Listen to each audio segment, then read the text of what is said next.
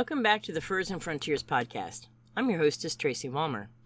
In this podcast, we discuss the history of the North American fur trade and we highlight the people and places that made the fur trade what it is.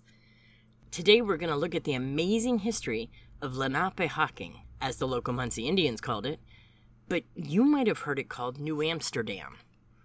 Today, it's part of the great state of New York, and the part we're going to be concentrating on in this podcast is the area that we today call New York City.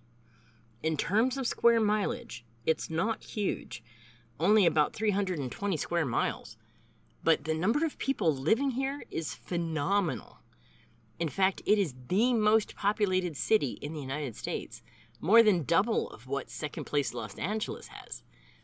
In 2021, data showed that the population of the entire state of New York to be almost 20 million people. That's for the whole state, with nearly 9 million of those people living in New York City alone, almost half. Now, the original New Yorkers arrived more than 10,000 years ago. They were Algonquian speaking tribes that inhabited much of the northeastern United States. Within that umbrella term of Algonquian, the people in this area of New York were part of the Lenape Nation. The Lenape Nation was divided up into two major groups. The first group were called the Munsee, and they lived in the Hudson River Valley as well as west past the Delaware River and south into northern New Jersey. Their cousins were the Unami, and they lived in the southern two thirds of New Jersey, northern Delaware, and eastern Pennsylvania. Sometimes these natives are collectively called the Delaware Indians because of where they lived, though only a small part of the Lenape Nation actually lived in Delaware. For anyone not familiar with the geography of this area, the Hudson River flows down through New York, runs between New York and New Jersey, and flows into the Atlantic Ocean. At the southernmost point, where the Hudson meets the sea, is an island about 13 and a half miles long and two and a half miles or so wide. That is the island of Manhattan. To the south of Manhattan is an island about 72 acres around called Governor's Island. And to the east of that is another massive one about 120 miles long, and it's very appropriately named Long Island. There are more than 50 islands in and around Manhattan and Long Island, including my favorite, Fire Island, a 30 some mile barrier island south of Long Island. Now, in 1524, Giovanni de Verrazzano sailed up the North American coast and into what would become New York Harbor, before continuing northwards and becoming the first man to prove that the coast was continuous from Florida to Maine. The next European we know who explored this area was Henry Hudson. He was working for the Dutch East India Company. Here's a side note. You know how the Northwest Company is abbreviated NWC? Or Hudson's Bay Company is HBC. The Dutch East India Company is abbreviated VOC, which is short for Verenigde Oostindische Company. So we're going to call it the VOC. So the VOC hired Henry Hudson, an English sailor, to find the fabled Northwest Passage to the Indies and in 1609, Hudson sailed into what would become New York Harbor, and he made the first contact with the indigenous people in this area. There were a few tribes here that we're going to talk about today. Particularly important are the two tribes who lived on Manhattan at this time. The first group were known to the Dutch as the Wequehik, and it's spelled W E C K Q U A E S G E E K but it's pronounced the Vequehake. They inhabited the northern two thirds of Manhattan Island, while the Canarsie Indians lived on the bottom third, as well as on Long Island to the east. Besides the Canarsie, other tribes lived on Long Island the Matinecocks, the Rockaways, the Merricks, the Massapequas, and many, many more. Sometimes you see them all referred collectively as the Mattawaks. This is because back then, nobody could be bothered to learn the differences between them, or even their individual tribal names. Now, between 1609 and 1613, Dutch ships came and went. The Dutch were looking for a place to do business, not a new home. So they were primarily coming in, trading for what they wanted, and then sailing home again. In fact, it wasn't until 1613 that the first non native took up residence on Manhattan Island. He was an interpreter in the employ of the VOC, named Juan Rodriguez. His father was a Portuguese sailor, and his mother an African woman. Besides his parents' native languages, Juan spoke several other languages that he had picked up from his travels. So for him to pick up the Lenape was a piece of cake. While learning the Lenape language, he fell in love with the Lenape people, and one woman in particular, though we are never given her name. When the ship pulled out of town in 1613, he stayed, becoming the first non native to live there. In 1614, an explorer named Cornelius Jacobson May became the first man to sail up the Mauritius River, which is what we now call the Hudson River and he would be just one of many to explore and open up this area over the next several months. In fact, just a few months later, a man named Hendrik Christiansen arrived in the harbor. His ship sailed up the Hudson to present day Albany, and this is where the Dutch built their first establishment. Fort Nassau was a 26 foot by 36 foot warehouse surrounded by a very tall stockade wall and an 18 foot moat. The Dutch planned to use Fort Nassau as their main trading hub, collecting resources from the local natives and from the environment themselves. While Christensen's crew was building what would someday become the state capital, a Dutch explorer named Adrian Block was the first European to sail completely around all those little islands and around Long Island itself. He also explored the coastline of New York, Connecticut, New Jersey, Massachusetts, Rhode Island. Now, in 1617, spring rains destroyed Fort Nassau and required it to be rebuilt. Being smart and completely familiar with frequent flooding in the Netherlands, they relocated the fort to higher ground. While Fort Nassau was being rebuilt and improved upon, the Netherlands sent their first true Dutch colonists to the New World and in 1624, several hundred men, women, and children, including 300 or so free blacks and more than 350 slaves, sailed into the North River Harbor, and they landed on what we today call Governor's Island. They immediately start setting up their new homestead. This new world wasn't all that different from the one they just left.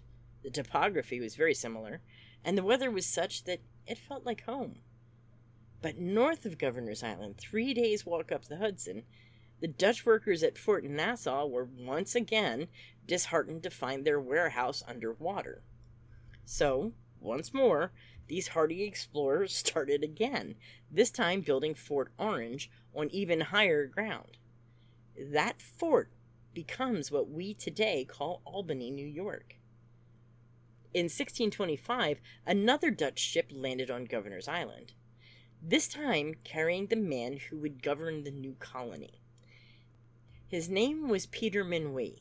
It's spelled M I N U I T. And he starts helping his colonists organize their new town. While all this settlement was going on, England looked over at the New World and they saw the Dutch building on this pristine land and decided they wanted a piece of that pie. It didn't matter that the Dutch were holding the pie. Now, for those who aren't familiar, the English settlers at Plymouth set up their first town in 1620. And over the next decades, the colonists built many new villages all over the little boot that sticks out from Massachusetts. But they also claimed all the land around them in the name of England. It was basically a finders keepers mentality. You just sail around, you slap a flag down, and claim the land for your king. Oh, somebody else's flag is here already? Well, we'll just kick that aside. There you go. I don't see any other flag. And more often than not, the winner of these disputes was the guy with the biggest cannon. So in 1635, King Charles of England granted all of the land that his Plymouth colony had claimed, which was basically all of Long Island and the surrounding smaller ones, and he gave it to his buddy, William Alexander, the Earl of Stirling. Alexander then took out what he wanted and he sold the rest of the island back to the English colonies of New Haven and Connecticut. Keep in mind that this is the island that is inhabited by 13 different tribes of indigenous people who have no idea that they just got shafted. So Peter Minuit is doing well as the governor, and he and his people are filling up Governor's Island. And he looked around at this massive 72 acre homestead on which his thousand plus people are now living and working, and he said, Yep, we're going to need a bigger boat. So he looked northwards across the water, and he saw the pristine island that the local natives lived on called Mannahatta. The Dutch had been trading with the local Canarsie Indians on Long Island for a few years now, and they developed a decent friendship. So on his next Long Island swap meet, Peter Minuit points across the water at Mannahatta and asks the Canarsies who owned that land. The Canarsies, who have no concept of land ownership, said, nobody. Minuit offered money to the Canarsies for the island. Now, since the Canarsies didn't understand what was happening, and they thought he was offering payment for hunting privileges, just like everyone else did, they took his money. Had they known they'd be selling the land permanently, they might not have agreed to it, particularly since they didn't actually own it in the first place, and they didn't even live there. It was the Vicquahake that inhabited most of the island. In 1626, Peter named his new island New Amsterdam.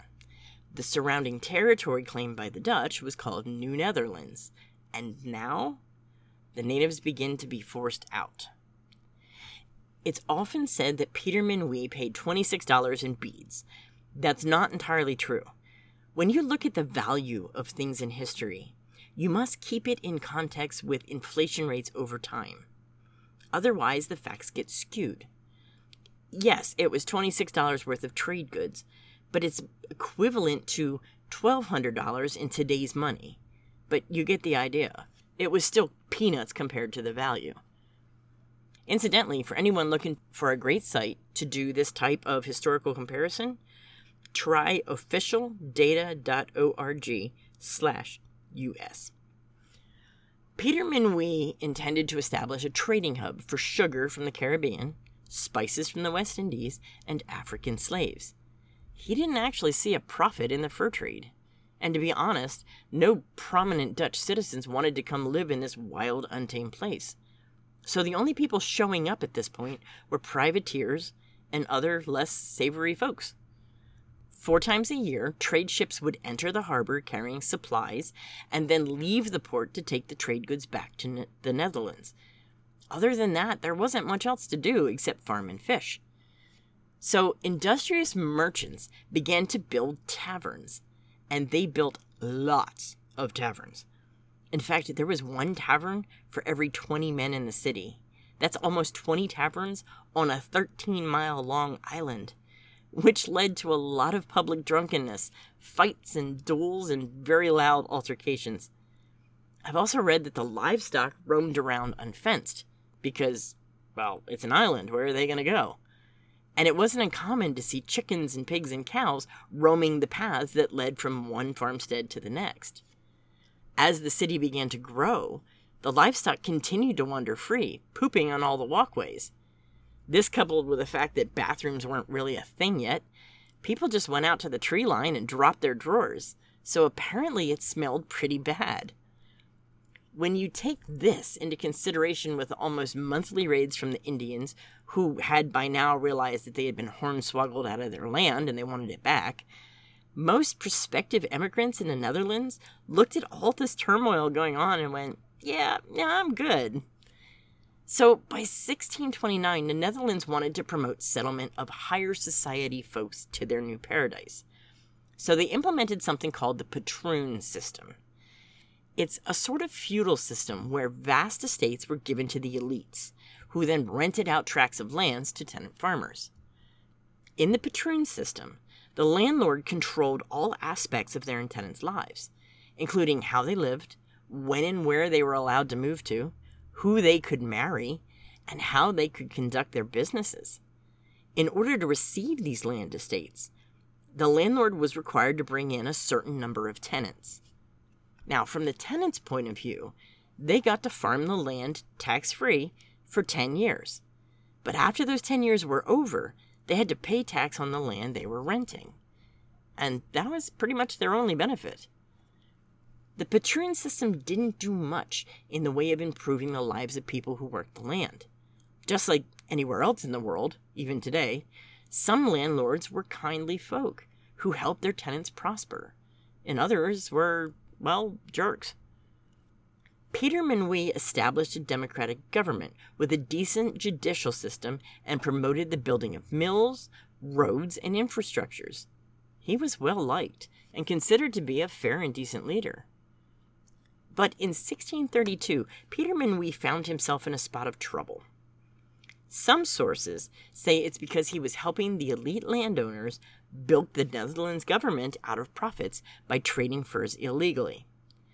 Other sources say he was skimming off the top of the profit pile before the trade goods were shipped back to the Netherlands. For whatever reason, Minuit was recalled to the Netherlands, and eventually, being found innocent of all his charges, he would later be hired by the Swedish government to come back to the New World and create New Sweden south on the Delaware River. But in New Amsterdam, he was replaced by an interim governor, Sebastian Krol, K R O L. Krol was the commander at Fort Orange, and he proceeded to ignore the whole New Amsterdam project and concentrate his efforts at Fort Orange. Meanwhile, the New Amsterdam inhabitants were starting to build themselves a real community. Commander Krol was eventually replaced by a man named Wouter van Twiller, and he really started to get things in order. The first church was built on Manhattan Island in 1633, and the village of Breukelen was created on the eastern end of Long Island the following year. Van Twiller is the man who finally paid the Canarsie Indians for Governor's Island, on which the Dutch had been setting up their community for years now. He was trying to keep the peace with the local natives and still make sure his colonists were safe and happy. Then, in 1637, an English land agent named James Farren shows up in New Amsterdam. He presents himself before Van Twiller, and he shows him a piece of paper from the English king showing that Farren held the title to Long Island. So it was a I've got the pink slip, so get lost moment for Farren. Well, the Dutch government had him promptly arrested, and they shipped him off to the Netherlands for trial. Van Twiller also managed to capture a vessel full of English settlers trying to sneak in from the Virginia colony, and he shipped them right back from whence they came. Not only had he made the colony more safe and profitable, but he had amassed a huge fortune for himself, which tends to make people upset when they're not included in your schemes. So Complaints were made, and he was removed from office in 1637 for being corrupt, and they sent him back to the Netherlands. And the Dutch colonists watched him sailed away and then went back to work. They established the village of Haarlem in 1637. And then in 1638, the new governor arrived. His name is William Kieft, and he immediately impressed everyone by forming a 12 man council to govern which he then promptly ignored and did what he wanted to do anyways. For the next several years, New Amsterdam would become more palatable to the average person, and the population started to grow. Immigrants were beginning to come in, not just from the Netherlands, but from Sweden, England, Ireland, Germany, Poland, Russia, and from all over Europe. In fact, during the 1640s, a Jesuit missionary writes that he heard 18 European and African languages spoken just in Manhattan alone. And William Kieft kept improving the lives of his people. In 1642, the first church was built in Albany. Businesses were flourishing, people were becoming prosperous, and everything was going great. Well, not for the natives. And this was about to become Kieft's undoing. Here's why. The Vequehake, and the neighboring Tappan Indians that were displaced when the Europeans kicked them off Manhattan had taken up residence on the New Jersey side of the Hudson River. There, they put pressure on the Hackensack and the Raritan tribes, who already lived there. When the Hackensack tried to kick the intruders out of their neighborhood, the refugees ran back to the two nearest Dutch villages for protection. One of those villages was the town of New Amsterdam on the east side of the Hudson River, and one was at a place on the west side of the river called Pavonia. Kieft was watching all of these freaked out natives pour into his colony, and he was becoming alarmed at the sheer number of them. Knowing he can't outfight them, he tried to tax the snot out of them. Since they were essentially refugees fleeing with only what they could carry, that didn't work. Then he got it in his paranoid head that they were gathering on his borders to strike.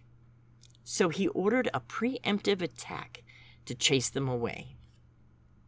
His soldiers snuck across the Hudson River in the dead of night, positioning themselves throughout the sleeping Lenape families, and there they waited for the signal to attack. I will spare you the gruesome details of this massacre, because even I was deeply disturbed by some of the things that happened, and I deal with the horrors of history all the time.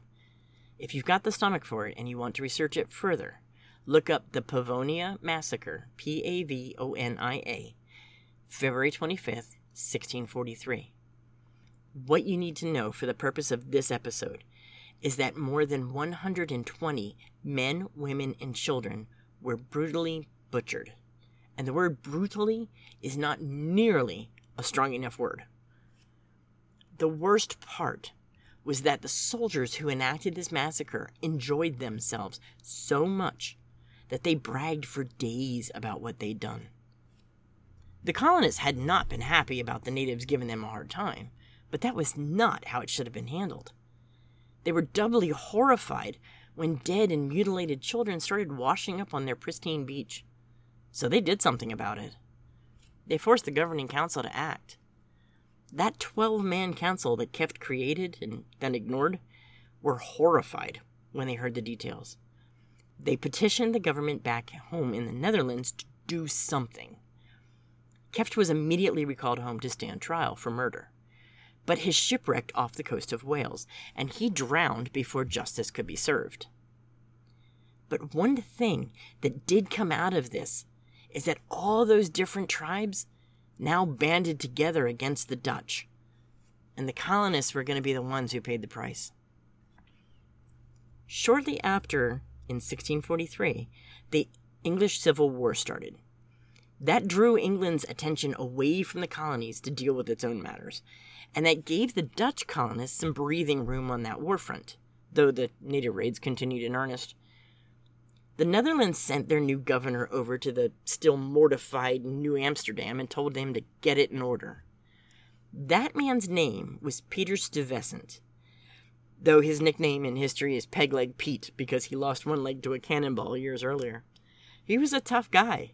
Stuyvesant was no lightweight either. This man was well experienced in dealing with hostilities, and he had a super sharp wit about him, and he had a profound moral compass and he immediately set about making things better. He improved the roads, including the Vaquehe Trail, which was, up to now, basically a footpath carved through the swamps and rocks that ran the whole length of Manhattan. He widened it so several wagons could use it at one time, and he laid a solid road down to keep those heavy wagons from sinking into the muck. This broad new way would become Broadway, he improved infrastructure and defenses, including a 12 foot wall to keep out the native and English raiders. In fact, he had a new road created there as well, just inside the wall. Its name was Wall Street. Rather than try to keep out foreign trade vessels, he opened the port to other nations, charging them a fee to enter, bringing in revenue. And this combined with making the island a cleaner and more hospitable place, that started the money really rolling in. He cleaned up the city's image, even banning alcohol sales before 2 p.m. on Sundays, and he banned livestock from public buildings, inside and out. And in 1645, Peter Stuyvesant signed a peace treaty with the Rockaway natives living on Long Island, and he bought the land they lived on. Legitimately, legally, bought it. This would be the same land that England thinks it owns. Remember that tidbit. Peter was a busy man, Soon after, he bought more land on the eastern end of Long Island. The town of Vlissingen was established, though you've probably heard it called Flushing. Well, Stuyvesant was on a roll. In 1647, he acquired the island that would someday be named Staten Island. Now, back to England for a second. The Civil War is dragging on, and the people there are fed up with the monarchy. So in 1649, Charles I, their king, is executed. And the revolutionary Oliver Cromwell is now the man in charge. And he's a take charge kind of military guy who starts really pushing for settlement in the New World. This causes all sorts of issues for the Dutch, who just want to go about their business, make their money, and be left alone. Now, Dutch immigrants are coming in every month trying to stake out a claim in this burgeoning city. One of those immigrants was a Dutch man named Klaus Martensen van Rosenvelt. He gets to the new city and he immediately buys 50 acres smack in the middle of Manhattan. His son Nicholas would Americanize their last name to Roosevelt. And that family would go on to produce two American presidents, Theodore and Franklin Delano, and a first lady, Eleanor, plus countless politicians, bankers, and socialites. Part of that 50 acres of Roosevelt land would someday be the home to the Empire State Building. Then in 1651, England finally sorted out their issues, and the English Civil War is now over. Cromwell is firmly in control, and despite his repeatedly insisting he was not a monarch, he started acting like a monarch. One of his first pieces of legislature is the 1651 Navigation Act. In this act, he mandates that all trading to any home or international English settlement had to come on an English ship, essentially forcing the Dutch out of trading with Scotland, any English colony in America, and all South American, Caribbean, and African settlements. Keep in mind that the English believe they own Long Island, even though it's the Dutch and the natives who are sitting on it. So, in Cromwell's mind, only English ships should be trading with those settlements. Since the Dutch told him to get lost when he insisted they weren't allowed to trade with the people of New Amsterdam because England owned it, Cromwell opened season on all Dutch ships. The English fleet began privateering and openly seizing Dutch merchant ships. This is the beginning of the First Anglo Dutch War. The first year alone, 140 ships were seized. All total, the Dutch lost hundreds of vessels over a course of the next few years and an untold amount of trade goods and money. Then the hostilities begin to die down. But in 1652, things again come to a head between the Dutch Lieutenant Admiral Martin Tromp and English general at sea Robert Blake. Besides the Navigation Act, Cromwell had also decreed an ordinance that all foreign fleets in the North Sea or the English Channel had to dip their flag in salute, reviving an ancient ritual of the ousted monarchy. Tromp did not signal promptly, either because of a misunderstanding or more likely because he really disliked Blake and thought his rules were crap. So Blake opened fire starting the Second Anglo Dutch War. Now, all this warfare is going on either in the open ocean or in the English Channel. But back in New Amsterdam, life is going on like normal. And in 1652, the colony is granted the honor of self government by the Netherlands. In fact, this is the same year that the oldest house still in existence is built, the Wyckoff House in Brooklyn. On February 2nd, 1653, the Dutch government officially incorporates New Amsterdam, making it a city. And by 1654, the Second Anglo Dutch War has ended in a resounding English victory. England's people now take a hard look at the way things are being run, and it doesn't take long before the people of England are sick of Oliver Cromwell, and after him, his hapless son, who ruled for nine months before they kicked him out. So the English people put the monarch back on the throne. Well, to be fair, they whacked the head off the last one, so it was his son who came to power. His name was Charles II, and he knew he needed to consolidate his colonies. He had them spread far and wide across the northeast of America, and he wasn't able to gain a foothold that would effectively push the Dutch out. Seeing Charles II lining his ducks up in a row, governor of New Amsterdam, Peter Stuyvesant, asked the VOC for cannon and troops to defend themselves against the English. Unfortunately, the Dutch government had just gotten its butt whipped by the English, so Stuyvesant was not high on their priority list. So, when the English sailed an entire fleet into the harbor in 1664, aiming to seize New Amsterdam, a desperate Peter Stuyvesant made to defend his city and his people with just what he had. But the colonists said no.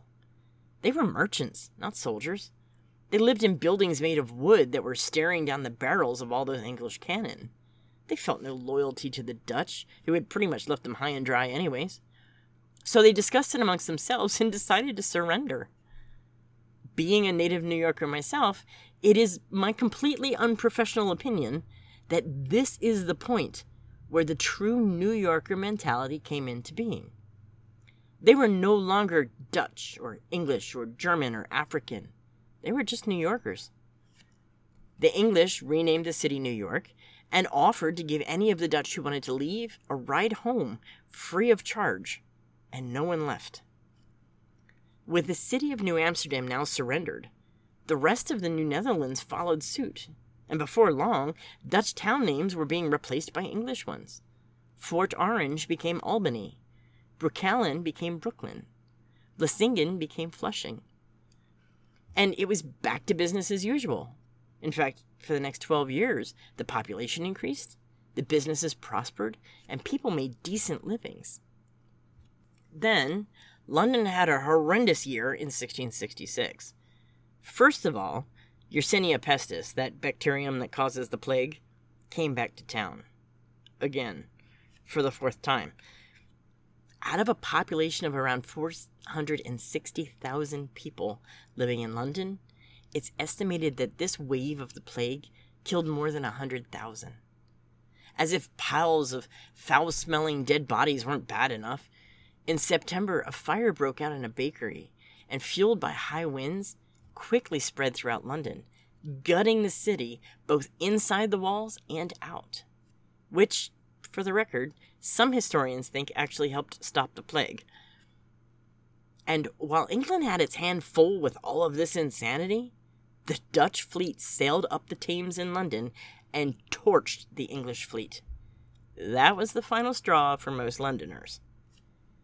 In 1672, after England had rebuilt a large part of its country and its fleet, it convinced France to join them to go over and destroy the Dutch once and for all. The two countries invaded the Netherlands, and the Dutch were humiliated. In July of the following year, 1673, the Dutch sailed on over to their old stomping grounds and recaptured New York, naming it New Orange. And a year later, the English fleet sailed back into the same harbor and took it back, returning the name to New York. Finally, in November of 1674, the Treaty of Westminster was signed that awarded all of the territory in the Americas to the English, and the Dutch got the country of Suriname. It's a small country on the northern coast of South America.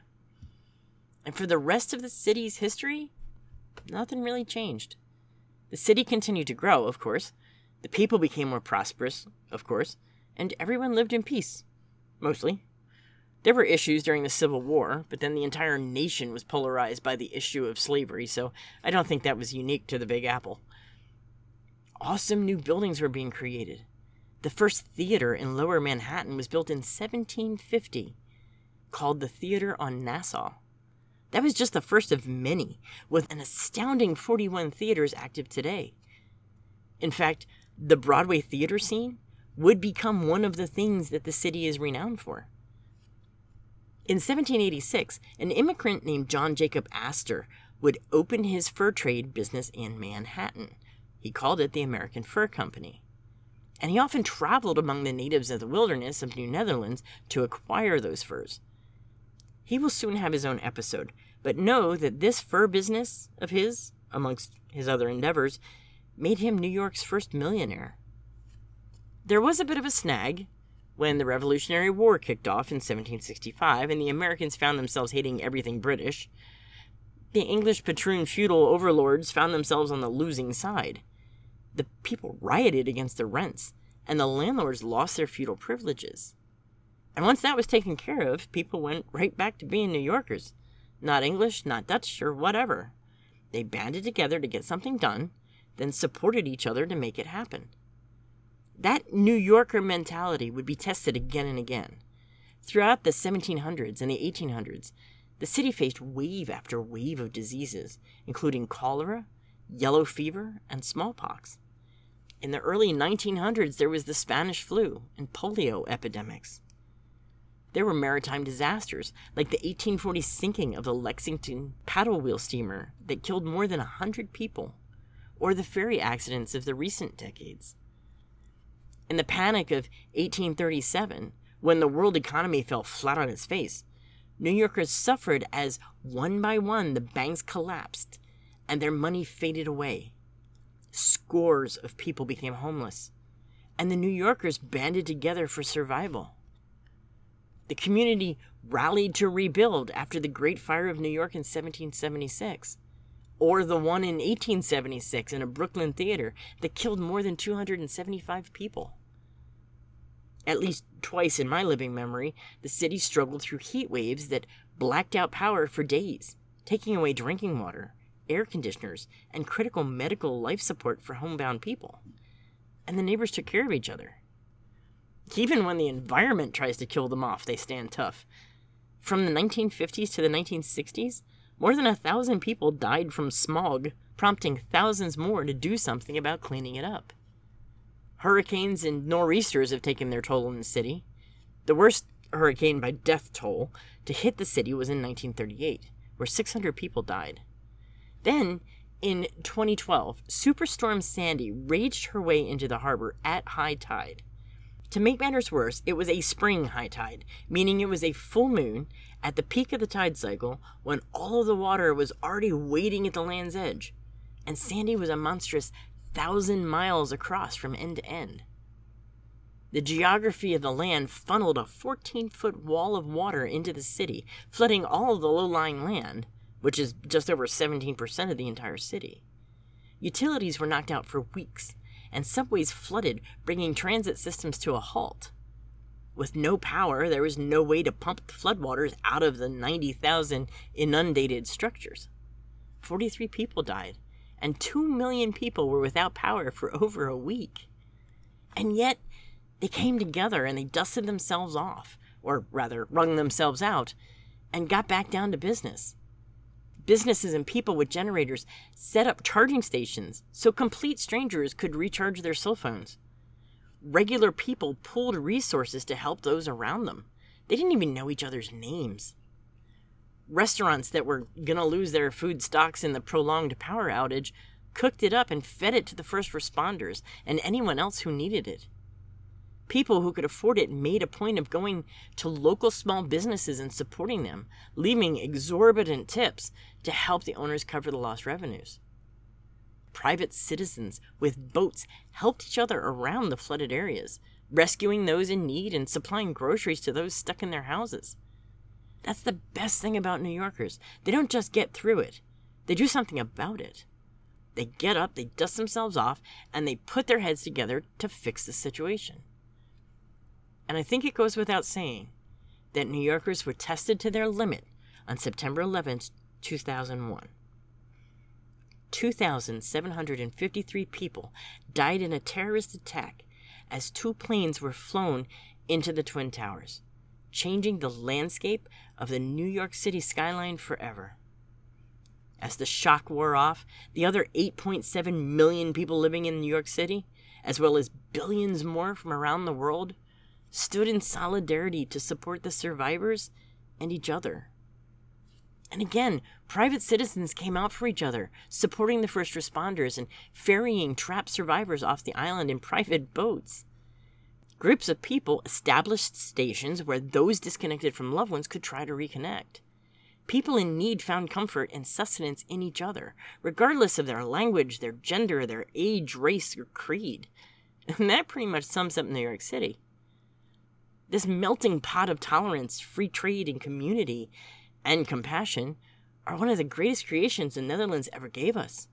But that's not all they gave us. In the 1670s, a group of Englishmen were sitting outside a tavern on Broadway, watching a bunch of drunk Dutch men play a new game called bowling on the grassy field across the street. This patch of land went on to become known as the Bowling Green, and it would become New York City's first municipal park. In the Dutch bakeries that formed around the cities, the bakers would create a small cake that they used to test the temperature of the ovens. Today, we call them cookies. And those bakeries also brought us pancakes, donuts, waffles, and pretzels. In 1600s Dutch delis, they created something called koolsalad.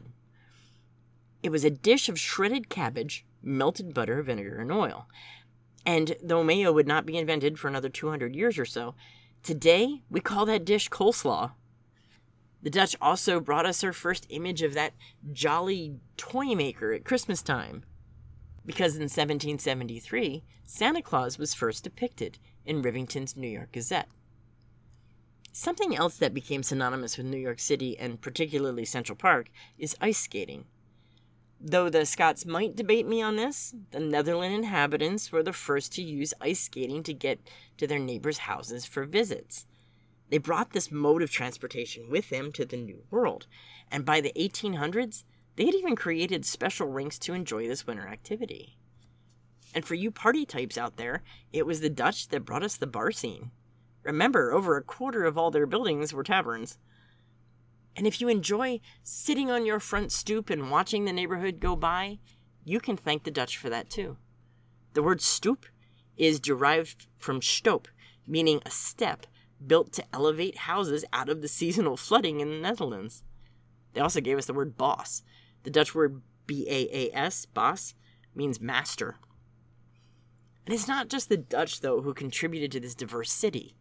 We can thank the English that the theater district is called Broadway and not the Quahog Trail. In fact, as more and more immigrants came into New York City, they conglomerated with people who spoke their own languages, creating wonderful neighborhoods like Koreatown, or Little Italy, Little Odessa, Greenpoint. We can thank an Irish born composer and an American born conductor who put their heads together in 1842 to form the New York Philharmonic, putting New York City at the forefront of the music scene. In fact, musicians from all over the 17th century world would call the city home. And music would evolve and morph and grow into unique forms of jazz, R&B, folk music, funk, heavy metal, punk, glam rock, and even rap. Eventually, so much musical talent would exist in the city that a special school would be created in 1905 called the Juilliard School, and it would go on to become a world leader in music conservancy. Artists and poets and writers from all over the globe would also call the city home, bringing with them differing styles and characteristics that would morph and meld into the diverse forms of art we know today. Over the centuries, the prosperous people of New York invested back into their city. In 1845, John Jacob Astor, that creator of the American Fur Company and the first millionaire in the U.S., died. And in his will, he bequeathed money to create the Astor Library, which opened its doors to the public in 1854 and eventually became the New York Public Library System. Andrew Carnegie, the Scottish American industrial tycoon, created the Carnegie Foundation that would issue grants to programs promoting education. And it's because of that investment that in 1969, Sesame Street was first created for public television with a set that looked like a New York City street. On September 4th, 1882, Thomas Edison flipped a switch at the Pearl Street station, creating light and heat for New Yorkers at the first cogeneration station in the world. In fact, New York City would become the home of many firsts, like the first cemetery for your pet, the first American chess tournament, the first 3D movie, the first roller coaster in the US, and female attorneys back at a time when women weren't even allowed to vote. Other unique creations that came out of New York include club sandwiches, and possibly, depending on the source, hot dogs in rolls that were smothered in ethnic favorites like cheese or chili or sauerkraut. besides being a global center of culture, fashion, entertainment, and finance, this little Dutch colony became a major influencer of technology, politics, and today it houses the headquarters of the United Nations, becoming the center of international diplomacy. All of this from a ship full of Dutch colonists who landed on a little island in the middle of the wilderness. Amazing. That's it for today's episode. I hope you enjoyed our stroll through the history of New Amsterdam. Check out the website for more on this and other topics concerning the fur trade era at fursandfrontiers.com. Join me in a few weeks for another deep dive into the fledgling nation while we look at everything that made the fur trade awesome. Have a great weekend, everybody, and keep your powder dry.